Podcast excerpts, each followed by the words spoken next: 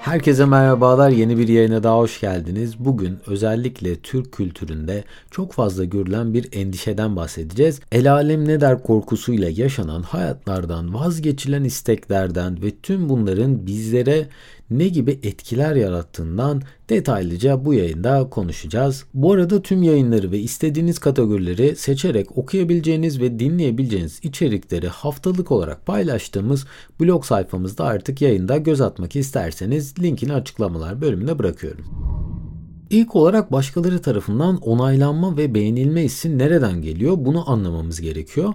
Bizler her ne kadar ilerlemiş ve çok gelişmiş bir çağın içerisinde yaşıyor olsak da beyinlerimiz hala oldukça ilkel ve ilk var olan insan topluluğundan bu yana çok da büyük bir değişim geçirmemiş olan bir parçamız. İlk çağlarda bağlı olduğunuz kabile tarafından kabul görmeniz sizi hayatta tutacak olan tek şeydi. Eğer ki sürüden koparsanız başka bir hayvan tarafından saldırıya uğrayabilir, uyuduğunuzda tehlikeleri sezemeyebilir, yemek veya su bulamadığınızdan dolayı açlıktan hayatınızı kaybedebilirdiniz. O yüzden bağlı olduğunuz insan grubu tarafından kabul görmek bir nevi ölüm kalım meselesiydi. Peki üstünden bunca yıl geçmesine rağmen sizce bu davranışımız geçmişte kaldı mı? Bunun cevabı ne yazık ki hayır. İnsan sosyal bir varlık, başka insanlar olmadan sağlıklı bir psikolojiye sahip olması ve hayatta kalması cidden zor. Fakat artık milyonlarca yıl önceki gibi tehlikelerle donatılı bir yaşamımız yok. Buna rağmen modern yaşamımızda sosyal medya platformları bu korkuları bize daha fazla yaşatmaya başladı. Hepimiz en güzel çıktığımız fotoğrafı paylaşmak ve mutlu anlarımızı sadece e, başkalarına göstermek istiyoruz ve paylaştıklarımızın da başkaları tarafından çokça beğenilmesini istiyoruz. Peki bu beğenilme endişesi bizlere ne gibi olumsuzluklar getiriyor ve hayatımızda ne gibi değişimlere yol açıyor? Gelin sırayla bunlara bir bakalım. İlk olarak pek çoğumuz kendimizin istediği hayatı değil, çok fazla insan tarafından onay gören hayatları yaşamak istiyoruz. Özellikle Orta Doğu ve Asya ülkelerinde üniversite çağına gelen gençlerin herkes tarafından kabul gören, beğenilen alanlarda genellikle eğitim almaları bekleniyor. Ben üniversite hazırlanırken de mühendislik nedir, bir mühendis ne, ne iş yapar tam olarak açıkçası veyahut da ne gibi bir hayat yaşar e, bunları hiç sorgulamamıştım. E, fakat gittiğim dershanede, lisede pek çok insan doktorluk, avukatlık, mühendislik gibi programları kazananların başarılı olduğunu söylüyordu. 18 yaşımda bu sınavlara hazırlanırken çevremde bir tane dahi akıl danışabileceğim mühendislik tecrübesi olan biri yoktu. Fakat bir anda ben kendimi mühendislik fakültesinde buldum. Üstelik ailemden hiç kimse bir defa bile şu bölüm iyi, bu bölüm kötü dememişti. Fakat sürekli olarak insan şu tarz şeyleri duyunca işte şunun kızı tıp fakültesini kazanmış, falancanın oğlu mühendislik fakültesini kazanmış ne kadar da güzel.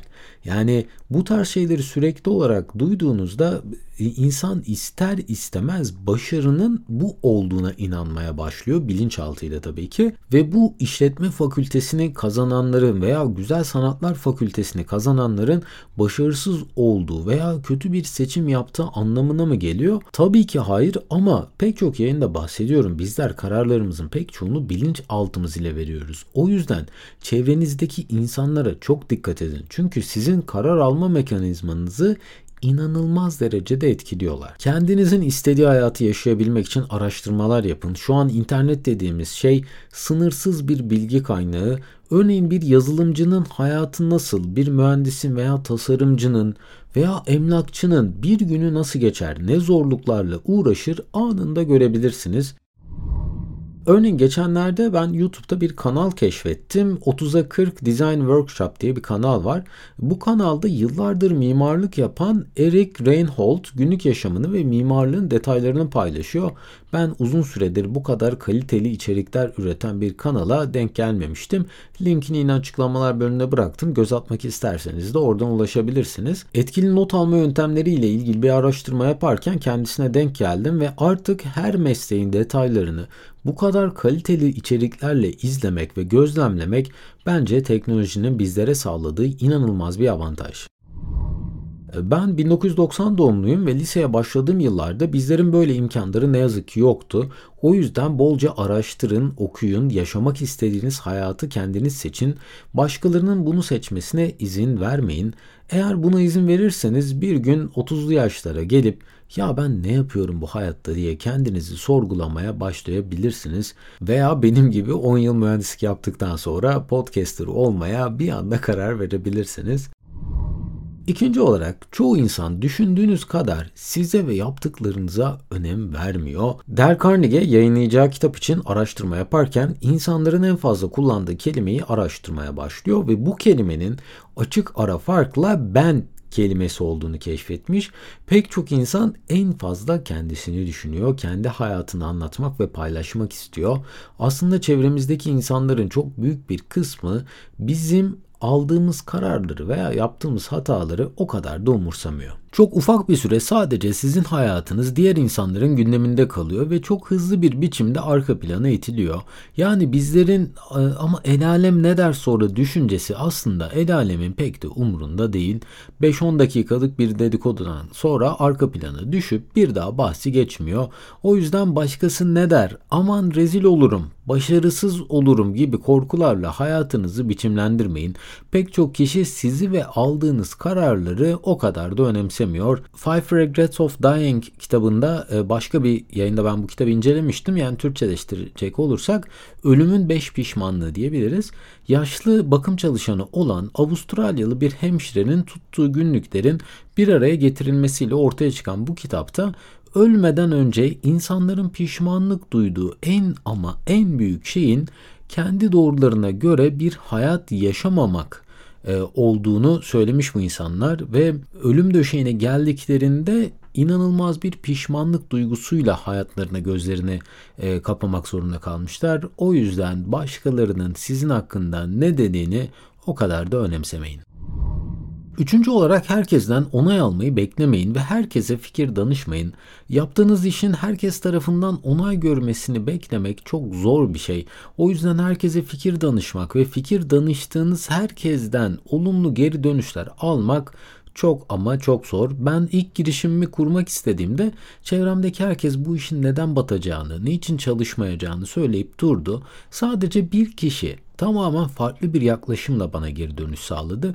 O kişi de yıllardır benim iş kuracağım sektörde tecrübesi olan, onlarca başarısızlık ve iflas yaşamış olan bir mühendisti. Eğer araştırma yapacaksanız doğru insanlara ulaşmaya çalışıp işin ehli olan ve sizin var olmak istediğiniz alanda çok fazla tecrübesi olan kişilere ulaşmaya çalışın. Bu her zaman iş anlamında da olmak zorunda değil. Belki seyahat etmek, yurt dışına çıkmak veya bir alanda eğitim almak da olabilir. Ben her yıl farklı alanlardaki seminerlere katılıyorum ve sanırım bu seminerlerin birinde kayıt olmak için verdiğim e-posta adresi sayesinde bir kuruluş bana ulaştı. Girişimcilik eğitim verdiklerini söylediler fakat Eğitimi verenleri araştırınca hiçbirinin daha önce bir girişim kurmadığını gördüm. Bu basketbol oynamayı öğrenmek için daha önce hiç basketbol oynamamış birinden ders almaya benziyor. O yüzden gerçek hayat tecrübesi olmayan insanlara bir şeyler danışmayı bırakın. Sizin moralinizi bozmaktan başka hiçbir işe yaramayacaklar. Dördüncü olarak herkesi mutlu etmeye çalışmayı bırakın lütfen. Şu hayatta herkesi mutlu etmek bence dünyadaki en zor ve en saçma hareketlerden biri. Çünkü aileniz, eşiniz, çocuklarınız, arkadaşlarınız, patronunuz sizden her zaman bir takım beklentiler içinde olacaktır. Eğer herkesi aynı anda mutlu etmeye çalışır ve sürekli olarak bunun üstüne bir yaşam kurmaya uğraşırsanız ne yazık ki kendinizi mutlu etmeye bir türlü sıra gelmeyecektir. Kimseyi umursamayın, boş verin demiyorum ama sizin hoşunuza gitmeyen veya sizin hayattan beklentinizle uyuşmayan istekleri bu kişilerle yeniden konuşun. Çocukların çok fazla mobil cihaz kullanımını engellemede en etkili yöntem onlardan bunu istemekmiş.